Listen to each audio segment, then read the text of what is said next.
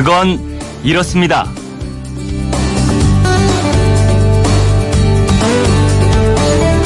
안녕하십니까 오승훈입니다. 감사합니다라는 이름의 개그 프로그램 코너 기억하십니까? 이 세상엔 감사할 일들이 참 많습니다. 이 모든 것들에 감사합니다. 이렇게 시작하는 개그였죠.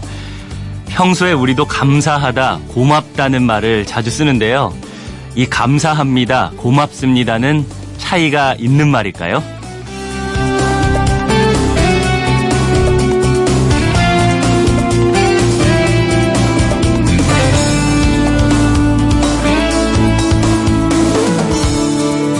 감사합니다와 고맙습니다는 차이가 있을까? 그건 이렇습니다.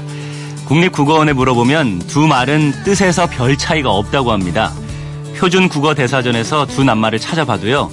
고맙다는 남이 베풀어준 호의나 도움 따위에 대하여 마음이 흐뭇하고 즐겁다. 이렇게 설명돼 있고요. 감사하다는 고맙게 여기다. 고마운 마음이 있다는 뜻으로 설명됩니다.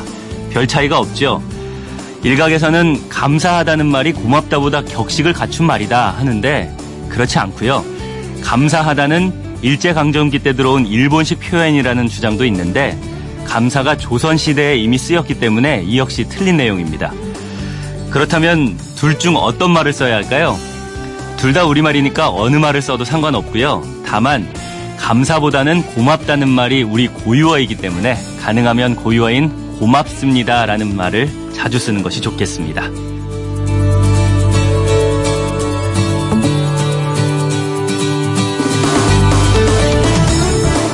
10월 5일 금요일 그건 이렇습니다. 오승훈입니다. 오늘은 여러분께 고맙습니다. 이 인사부터 드리고 시작해야겠습니다. 고맙습니다. 매일 이 시간에 하는 그건 이렇습니다가 MBC 라디오 가을 개편에 따라서 내일 모레 일요일까지만 방송을 하고 월요일부터는 폐지됩니다. 지난 2014년 4월 14일에 첫 방송을 했으니까 4년 어, 반 동안 일수로는 1637일 동안 하루도 빠짐없이 여러분과 만났는데요. 원래는 11시 10분에 시작했다가 작년 말에 이 시간대로 옮겼죠. 그동안 여러분이 보내주신 궁금증과 의문 풀어드리고 또 생활에 꼭 필요한 정보를 드리기 위해서 노력을 했는데 어, 세상 물정 파악하고 생활하시는데 얼마나 도움이 되셨을지 모르겠습니다. 저는 이 프로그램을 진행을 맡게 된 지 석 달 정도 됐기 때문에 이렇게 그만두는 게 좀 너무 빨리 그만두는 것 같아서 아쉬움도 좀 크게 남는데요. 어, 더 좋은 기회로 다시 만나뵐 걸 기대하면서 그동안 성원해주신 모든 분들께 고맙다는 인사를 미리 드리겠습니다. 여러분, 고맙습니다. 그러면 오늘도 아침을 깨우는 스포츠 소식부터 들어보겠습니다. 김태범 스포츠캐스터입니다. 안녕하세요. 안녕하세요. 김태범입니다. 네. 메이저리그 포스트 시즌은 오늘부터 이제 오전 3선승제로 디비전 시리즈가 시작되는데요. 예. 우리나라 류현진 선수가 오늘 선발 등판하죠? 그렇습니다. 정말 기대가 되는 경기죠. 네. LA 다저스의 류현진 선수가 우리나라 시각으로 잠시 후 오전 9시 37분에 예정돼 있는 애틀랜타와의 디비전 시리즈 1차전 홈 경기에 선발 투수로 등판합니다. 네. 이틀 전이었죠. 류현진 선수가 2차전이 아니라 1차전 선발로 나온다고 다저스 구단이 공식 발표했을 때 일단 우리나라에서 많은 분들이 놀랐었고요. 네. 미국 현지에서도 많이 놀라는 분위기였다고 분위기였다고 해요. 네. 사실 시즌 개막전도 그렇고 포스트 시즌의 첫 경기는 그 경기가 갖는 상징적인 의미도 있고 해서 그렇죠. 팀의 에이스가 선발 등판하는 게 흔한 일인데 이번에 클레이튼 커쇼 선수가 아니라 류현진 선수가 1차전을 맡았다는 건 상당히 신선한 결정이 아닌가 싶습니다. 음, 네. 뭐 메이저리그 현역 최고의 왼손 투수로 꼽히는 선수가 바로 커쇼 선수인데 그렇죠. LA 다저스는 2009년 이후 처음으로 포스트 시즌 첫 경기 선발 투수를 커쇼가 아닌 다른 선수를 택한 올 시즌이 됐습니다. 네. 그 주인공이 바로 우리나라의 류현진 선수고요. 네. 말씀하신 대로 이 한화에는 예전에 한화의 류현진 하면은 막 괴물 투수로서 정말 존재감이 대단했는데 네. 이제 LA 다저스의 류현진 이렇게 내세워도 될 것 같아요. 다저스의 괴물이 돼가고 있는 것 같아요. 네. 그러면 이번에 네. 그 LA 다저스가 이런 결정을 하게 된 배경이 뭔지도 설명을 좀 해주시죠. 그 이유에 대해서 이미 이런저런 관측들이 나왔는데요. 현실적으로 크게 두 가지인 것 같습니다. 일단 류현진 선수가 9월 29일에 등판했고 커쇼 선수가 30일에 등판했거든요. 네. 최근 순서상으로는 류현진 선수가 먼저 나오는 게 맞고요. 음. 커쇼가 1차전에 먼저 나오게 되면 커쇼는 4일 휴식 후 등판이 되고 류현진은 6일 휴식 후 등판이 되는데 네. 그것보다는 순서를 바꿔서 두 선수 모두 5일 휴식 후 등판하는 쪽이 더 낫다는 판단을 하지 음. 않았을까 싶습니다. 예. 그리고 또 한 가지 중요한 게 최근에 류현진 선수가 워낙 잘 던졌잖아요. 네. 복귀 후에 1점대 평균 자책으로 정규 시즌을 마무리했고 네. 특히 최근 3경기에서 19이닝 동안 1실점. 요즘 리그에서 가장 좋은 컨디션을 보이고 있어요. 맞습니다. 반면 커쇼 선수는 지난 30일 등판 때도 그랬고 최근 11이닝 동안 8실점으로 좋지 않았습니다. 음. 또올 시즌 전체적으로 봤을 때도 예년만은 못했던 것도 사실이고요. 네. 이 부분도 이번 결정에 충분히 고려가 되지 않았을까 하고 예상되고 있습니다. 그렇군요. 어, 경기 시작까지 이제 3시간 정도 남았는데요. 아, 정말 기대가 되고 네. 설레고 긴장도 되는 것 같아요. 제가 던지는 것도 아닌데 긴장이 되네요. 오늘 꼭 좋은 투구를 보여줬으면 좋겠습니다. 네, 그랬으면 좋겠습니다. 어, 네. 김태범 캐스터 그동안 어, 우리 그건 이렇습니다. 첫 순서로 여러분들 네. 만났는데 오늘이 마지막이에요. 김태범 캐스터 만나는 게. 네. 네. 저도 오늘 좀 기분이 묘하고 아쉬운 감도 좀 있고 그런데. 네. 음, 뭐 그렇잖아요. 끝이 있으면 항상 시작이 있고 헤어짐이 있으면 또 만남이 있고 그런 것 같습니다. 네. 어, 또 좋은 기회로 모든 분들 다시 만나뵐 수 있는 그런 날이 또 있었으면 좋겠네요. 네. 저도 저로, 네. 감사했고요. 고맙습니다. 네. 저로서는 참 든든했어요. 시작부터 김태범 캐스터를 부르는 게 든든한 아, 마음이 많이 들었었는데 저도 참 감사합니다. 잘 들어주셔서 제가 또 감사했죠. 네. 이른 아침 시간에 그동안 정말 감사했다는 말씀으로 인사드리겠습니다. 오늘도 감사합니다. 네, 고맙습니다.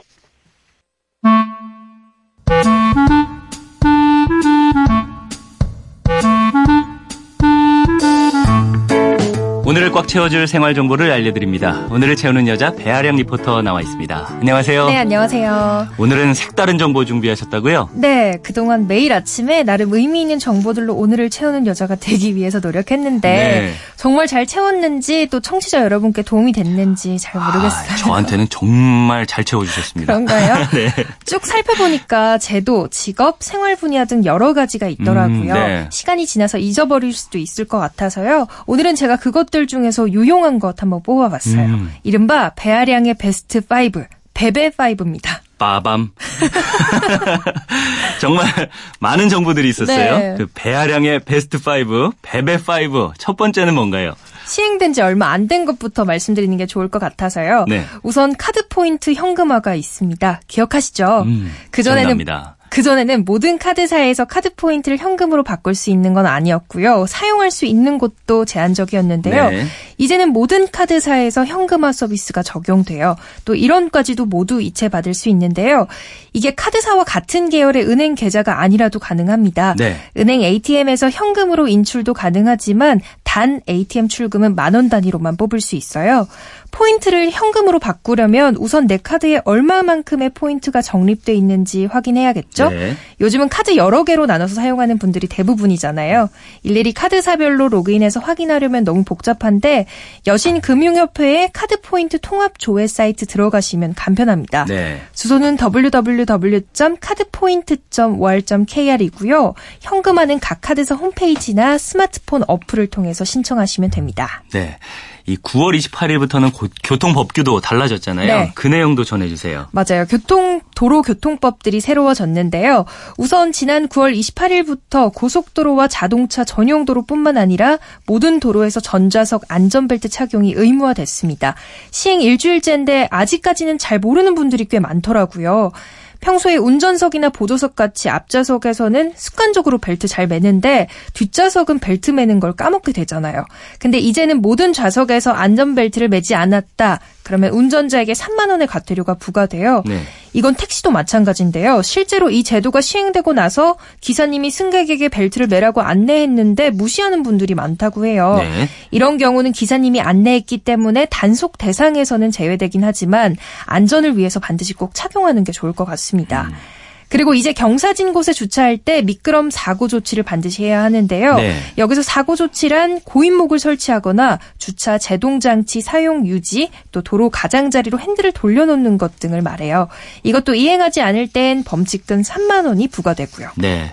이렇게 해서 베스트 5 두 번째까지 들어봤고요. 네. 세 번째는 어떤 내용이죠? 제가 3일 전에 MBC FM4U 환경 콘서트에 취재차 다녀왔어요. 네. 사실 평소에 미세먼지에 대한 정보만 챙겨보게 되고 환경에 대한 다른 것들은 좀 소홀했던 것 같아요. 음. 콘서트 가서 반성 많이 했거든요. 예. 내가 쉽게 생각했던 것들이 다 지구에 영향을 끼치고 있던 것들이더라고요. 네. 그 중에 하나가 플라스틱이었어요. 음. 요즘은 카페에서 플라스틱 줄이기 캠페인 하면서 실제로 배출되는 플라스틱이 많이 줄었다고 하더라고요. 네. 근데 미세 플라스틱은 아직까지 인식이 좀 부족한 것 같아요. 음. 미세 플라스틱이란 말 그대로 지름 5mm 이하의 미세한 플라스틱 알갱인데요. 네. 이게 워낙 작다 보니까 하수구 거름망에서 분리가 잘 안 되고 바다로 쉽게 흘러나가요. 음. 그럼 바다 오염은 물론이고 플랑크톤이 미세 플라스틱을 먹이로 오인해서 섭취하거든요. 네. 그 플랑크톤을 다시 먹이 사슬 위에 있는 바다 생물들이 섭취하는데 음. 문제는 이게 다시 인간에게 그대로 돌아온다는 거예요.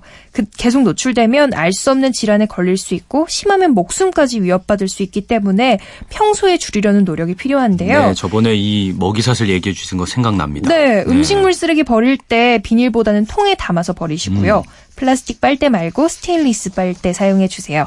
재사용할 수 있기 때문에 환경에 도움이 많이 된다고 하고요. 네. 또 이번에 환경 콘서트에서 들었는데요. 핸드 종이 타올 대신에 손수건 들고 다니시는 것도 생활 속에서 환경을 지킬 수 있는 거라고 합니다. 네.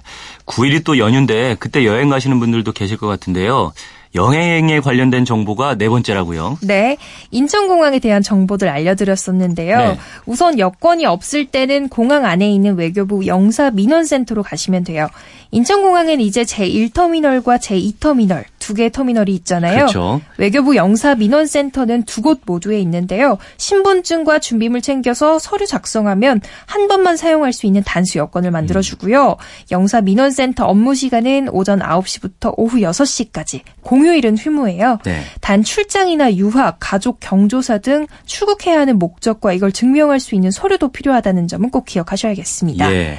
또 여행 갈 때 캐리어 바퀴 고장 나면 가기 전부터 고생이 이만저만이 아니죠. 그렇죠. 여행지에서도 불편하고요. 그럴 땐 공항에 캐리어 수리해주는 서비스를 이용하시면 돼요. 네. 제 1터미널과 2터미널 모두 지하 1층으로 가시면 되고요. 아이가 있는 부모님들은 육아휴게실도 좋습니다. 이곳은 유아와 보호자, 임산부가 이용할 수 있고 있고 1년 내내 24시간 운영하는데요. 수유실과 기저귀 가리대, 젖병 소독기가 있고 정수기와 세면대도 비치돼 있어요. 공항 곳곳에 있으니까 내가 있는 위치에서 가장 가까운 곳으로 찾으시면 되고요. 네. 아이가 좀 크다면 어린이 놀이시설 방문해 보시는 음. 것도 괜찮아요. 제1터미널에는 8개소가, 제2터미널에는 6개소가 있는데요. 아이들이 좋아하는 캐릭터로 꾸며져 있고 24시간 이용하실 수 있기 때문에 긴 비행기 대기 시간에 아이가 덜 지칠 수 있겠죠. 그럴 것 같습니다. 자, 이제 베베5 마지막은 네. 어떤 정보죠? 아무래도 이 시간 출근하면서 들으시는 직장인 분들 많잖아요. 네. 저도 직장인이기도 하고요. 그래서 직장인 증후군 뽑아봤어요. 네. 오늘은 금요일이라서 괜찮지만 월요일에는 월요병 다들 한 번씩 겪어보셨을 텐데요. 그렇죠. 이것 말고도 우리나라 직장인 10명 중 9명은 번아웃 증세를 경험했다고 합니다. 음. 불에 타서 없어지다, 재가 된다로 해석할 수 있는데요. 네. 너무 집중하고 몰두해서 그게 끝냈을 때 피로감과 무기력함만 남는 거예요. 보통은 쉽게 짜증이 나고요. 롤러코스터처럼 감정이 오르락 내리락 해서 그만큼 소진도 심하거든요. 음. 그래서 우선은 쌓인 감정을 뱉어낼 곳이 필요해요. 네. 주변 지인들에게 고민을 털어놓으면서 얘기 나누는 게 도움 많이 되고요. 또 직장과 집을 완전히 분리하는 것도 좋은데요. 그러려면 음. 정해진 업무 시간에만 일을 하고 남아있는 일을 집에 가져가지 않아야 합니다. 네. 전문의들은 스트레스 받지 않는 게 가장 중요하다고 해요. 직장인에게 늘 따라오는 게 스트레스잖아요. 그렇죠. 근데 그 속에서 조금만 여유 가지고 세 번씩 인상 쓸 것도 한 번만 쓰고 하면 좋을 것 같아요. 저도 물론 그걸 지키는 게 어렵긴 한데요. 네. 그래도 조금 더 노력해 보려고 네. 합니다. 많은 직장인 분들도 화이팅입니다. 마음가짐이 먼저 제일 중요하니까요. 맞아요. 그렇죠. 마음가짐을 즐겁게 가지셨으면 좋겠습니다. 지금까지 배아량 리포터가 전해준 정보들 굉장히 많은데 네. 그중에서 베스트 5를 뽑아봤는데 역시 베스트 5라는 생각이 듭니다. 오늘이 마지막 인사드리는 거잖아요. 네. 그, 어, 정말 오늘까지 채워주시느라 고생하셨는데 마지막 인사 한마디만 해주세요. 꽉 채워드리고 싶었는데 아, 살짝 낙낙하게 채워드린 것 같아서 아쉽긴 해요. 네, 기회가 된다면 다음번에는 더 꽉꽉 눌러서 채워드릴 수 있는 오체녀가 되도록 하겠습니다. 무슨 말씀이세요? 오늘도 알차게 채운 꽉 찬 정보였습니다. 지금까지 오늘을 채우는 여자 배아량 리포터였는데요.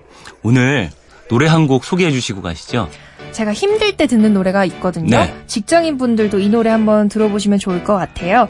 딕펑스의 비바 청춘입니다. 네, 함께 들으시면서 배아량 리포터와는 인사 나누겠습니다. 그동안 감사했습니다. 그동안 감사합니다. 꽤 오래된 스니커스 그 허름한 편안함 널 만나러 가는 길은 설렘 자꾸 걸음이 빨라져 음 너와 둘이서 걸으면 말야. 왠지 좋은 데로 가는 기분이야. 어디라도 난 좋은 걸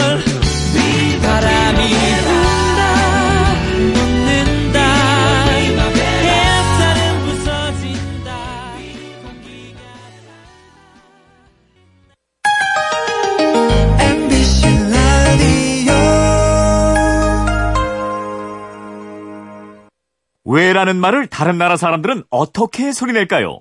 Why? 뀨? 난데. 세상의 모든 왜라는 궁금증에 대한 대답을 들려드립니다. 궁금증에 대한 가장 친절한 설명서. 그건 이렇습니다.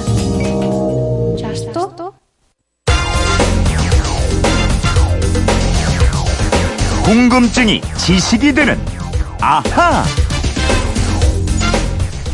네. 이 코너 연결 코드 듣는 것도 오늘이 마지막이네요. 아하! 굉장히 좋았는데. 세상 모든 궁금증을 지식으로 만들어드리는 궁금증 해결사 MBC 이영은 아나운서와 오늘도 함께합니다. 안녕하세요. 안녕하세요. 네, 이영은 씨랑도 오늘이 마지막 시간이에요. 아, 그러니까요. 울까요, 한번?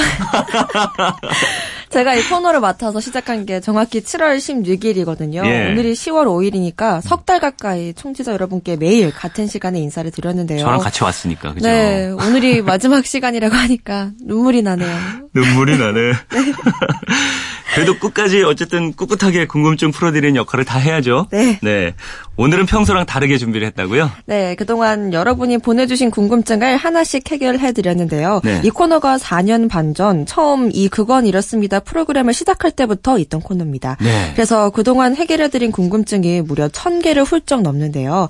다른 분이 이미 질문을 해서 답변해 드린 것도 굉장히 많이 들어왔어요. 맞아요. 이게 평소 궁금하다고 생각하는 게 대부분 비슷하잖아요. 네, 근데 이미 방송을 했기 때문에 다시 답변을 해드리면 중복이 되니까 음. 가급적 피하고 다른 궁금증을 풀어드렸는데요. 네. 오늘이 마지막 시간이니까 그동안 해소해드린 궁금증 중에서 평소 질문이 많이 들어온 것을 뽑아서 그러니까 아하 베스트 한번 뽑아봤습니다. 아하 베스트. 네. 좋습니다. 그 저희 고정 팬들은 이미 들어서 알고 계신 내용일 수도 있지만 그래도 뭐 내가 잘 알고 있는지 이거 복습하고 확인한다는 생각으로 들으시면 좋을 것 같아요. 네. 그럼 첫 번째 아하 베스트부터 말씀을 드리면요. 네. 화재 추산액에 대한 궁금증입니다. 이제 날씨가 추워지고 불을 가까이 하게 되면 화재 사고가 많이 날 텐데요. 네. 그렇게 화재가 났을 때 화재 피해액을 소방서가 발표하는데 그 피해액은 어떻게 나오는 거냐 이런 궁금증이에요. 네, 이거 예전에 저도 계속 궁금했었어요. 네. 불이 크게 나서 인명 피해도 났는데 재산 피해액은 생각보다 낮다는 생각이 들었거든요. 네, 질문을 하시는 분들도 그런 의문 때문에 문자를 자주 보내주셨는데요. 답을 드리겠습니다. 음.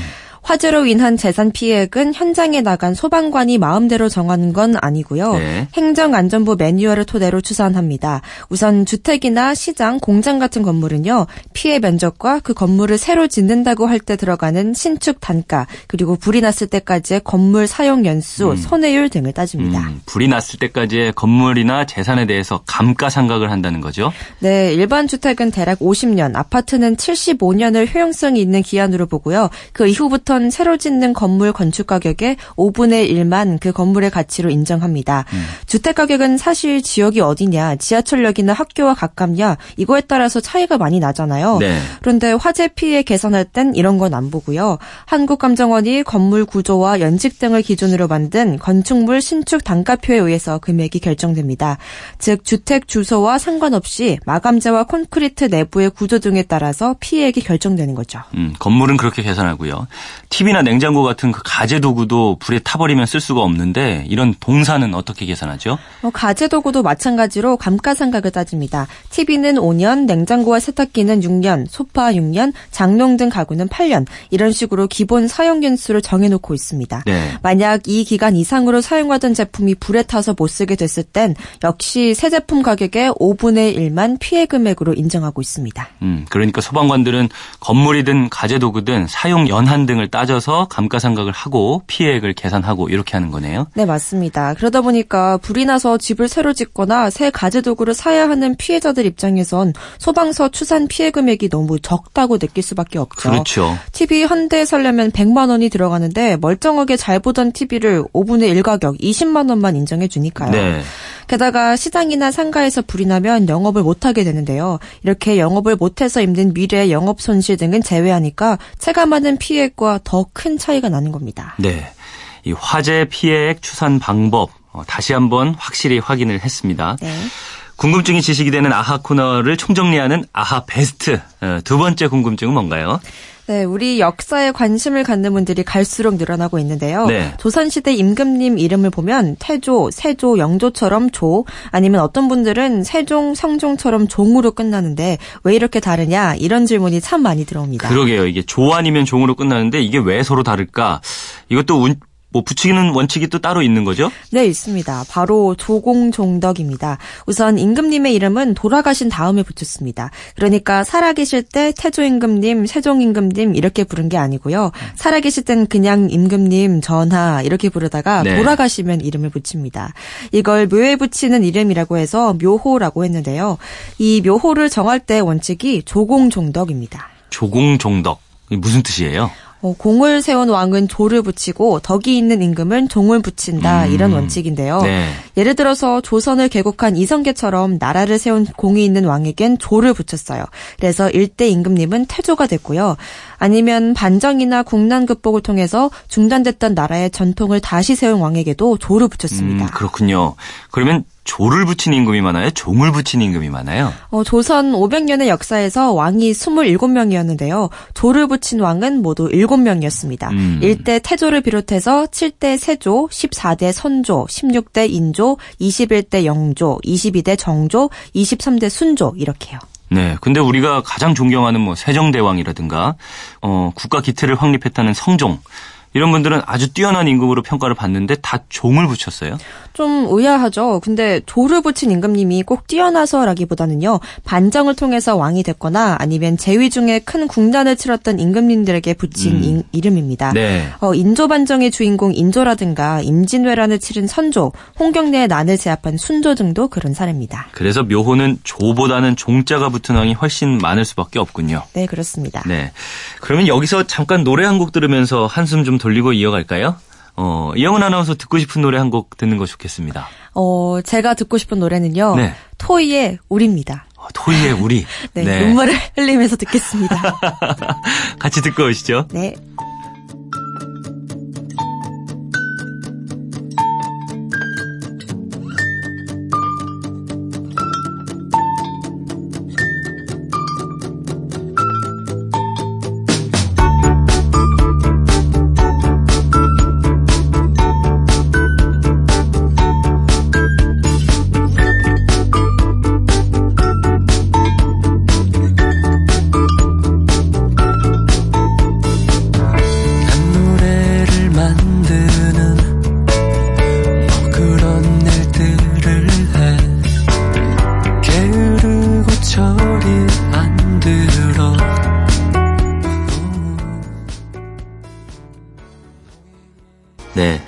토이의 우리 듣고 오셨습니다. 눈물 안 흘렸는데? 노래가 좋아서. 노래가 좋아서. 자, 오늘은 궁금증이 지식이 되는 아하를 마지막 총정리, 결산하는 시간 갖고 있습니다. 이영은 아나운서가 준비한 아하 베스트 세 번째는 뭔가요? 네, 이번엔 재미난 질문을 하나 뽑아봤는데요. 네. 선물 받은 양주를 집에 오래 보관하면 숙성이 되느냐? 음. 20년 산인 30년 산 양주가 되느냐? 이런 질문이 심심찮게 들어옵니다. 아, 요거 질문하신 분들은 집에 마시지 않는 양주 굉장히 많으신가 봐요. 그러게요. 걱정하고 계신 거죠. 이거 먹어도 되나? 이게 정말 좋은 양주가 된 건가? 이런 거. 네, 근데 결론부터 말씀드리면 안 됩니다. 아. 양주 이 위스키 원액은요, 캐스크라 불리는 나무통 안에서 일정 기간 숙성을 하는데요. 네. 이 숙성 기간이 17년이면 17년산 위스키, 30년이면 30년산 위스키가 되는 건데, 음. 이 숙성을 마치고 통에서 나와서 병에 담긴 순간부턴 더 숙성될 수가 없습니다. 아. 오히려 집에서 오래 묵히면 술이 증발돼서 줄어들 뿐이죠. 네, 질문하신 분들의 탄식 소리가 들립니다. 네. 그러면 그렇게 집에서 10년, 20년 지난 술은 마셔도 되는 거긴 한가요? 어, 위스키는 증류주라서 오래 묵혀놔도 맛이 변할 가능성은 적다고 합니다. 네. 물론 보관 상태 등에 따라서 다르겠지만요. 변하지 않을 가능성이 큽니다. 음. 다만 발효주인 와인은 너무 오래 보관하거나 보관을 잘못하면 맛이 변질되거나 자칫 식초가 돼버릴 수 있으니까요. 주의하셔야 합니다. 네, 여러분 아셨죠? 위스키는 괜찮은데 뭐 지난번 추석 때 선물로 받은 술 뭐 이런 거 있, 있다든가 하실 때 그 중에 와인이 있다면 가급적 빨리 드시는 게 좋을 것 같습니다. 네. 자, 이영은 아나운서 아하 베스트 다음은 또 뭐죠?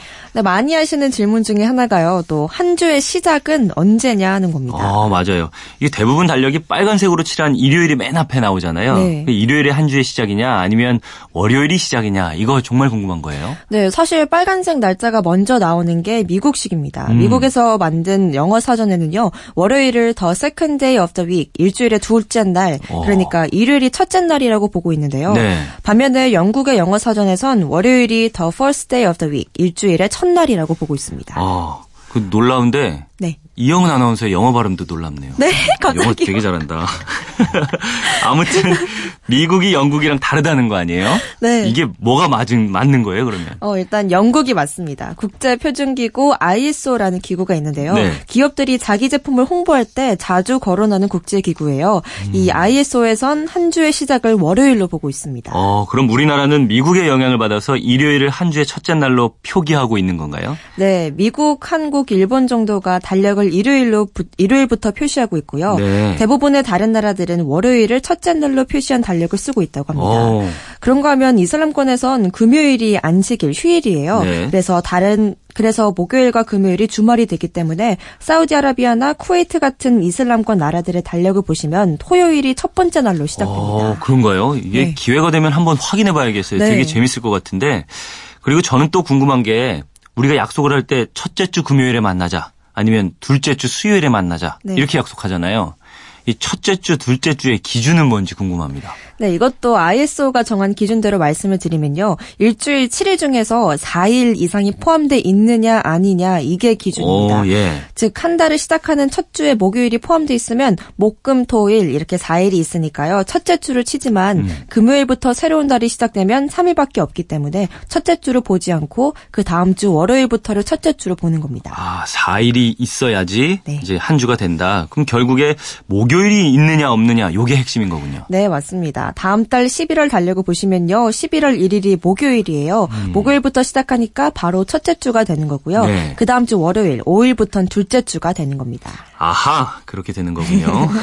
이제 확실히 알겠습니다. 네. 이렇게 아하 베스트를 하다 보니까 벌써 시간이 또 다 됐어요.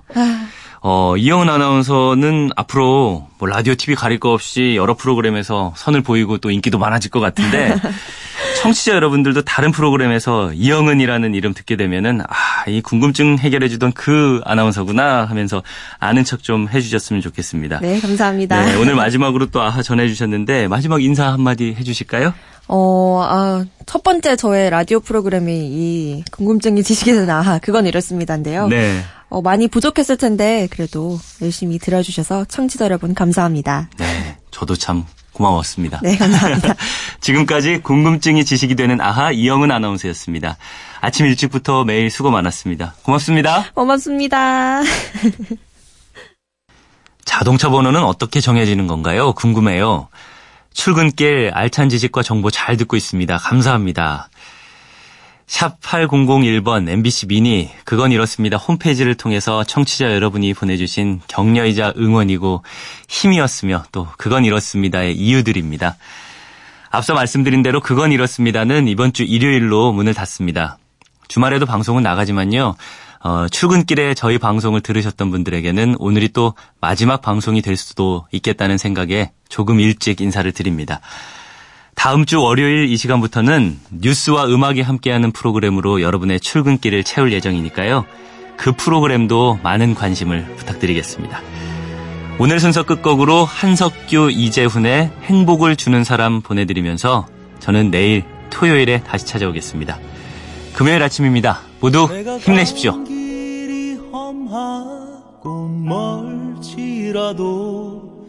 그대 함께 간다면 좋겠네. 우리 가는 길에 아침 햇살 비치면 행복하다고 말해주겠네. 이리저리 둘러봐도 제일 좋은 건 그대와 함께 있 그대 내게 행복을 주는 사람.